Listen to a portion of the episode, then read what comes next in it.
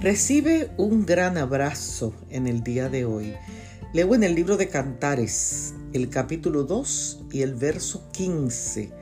Cazadnos las zorras, las zorras pequeñas que destruyen las viñas. ¿Pero qué son las zorras pequeñas? Son animalitos pequeños que se meten en los viñedos y se comen el fruto y echan a perder la cosecha metiéndose por cualquier huequito. Son bien difíciles de cazar, pero hacen un daño tremendo. Este animalito es veloz y muy astuto.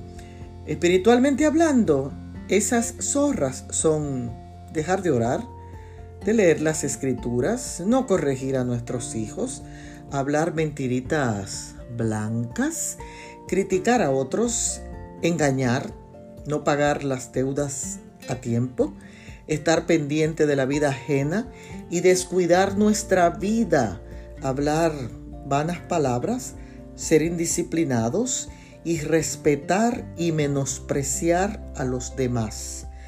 Por eso el texto de hoy dice, esas cosas pequeñas que dañan tu vida, cázalas, atrápalas y sácalas antes que te destruyan. Echa fuera de tu vida esas actitudes pequeñas que desbaratan familias, iglesias, matrimonios y amistades.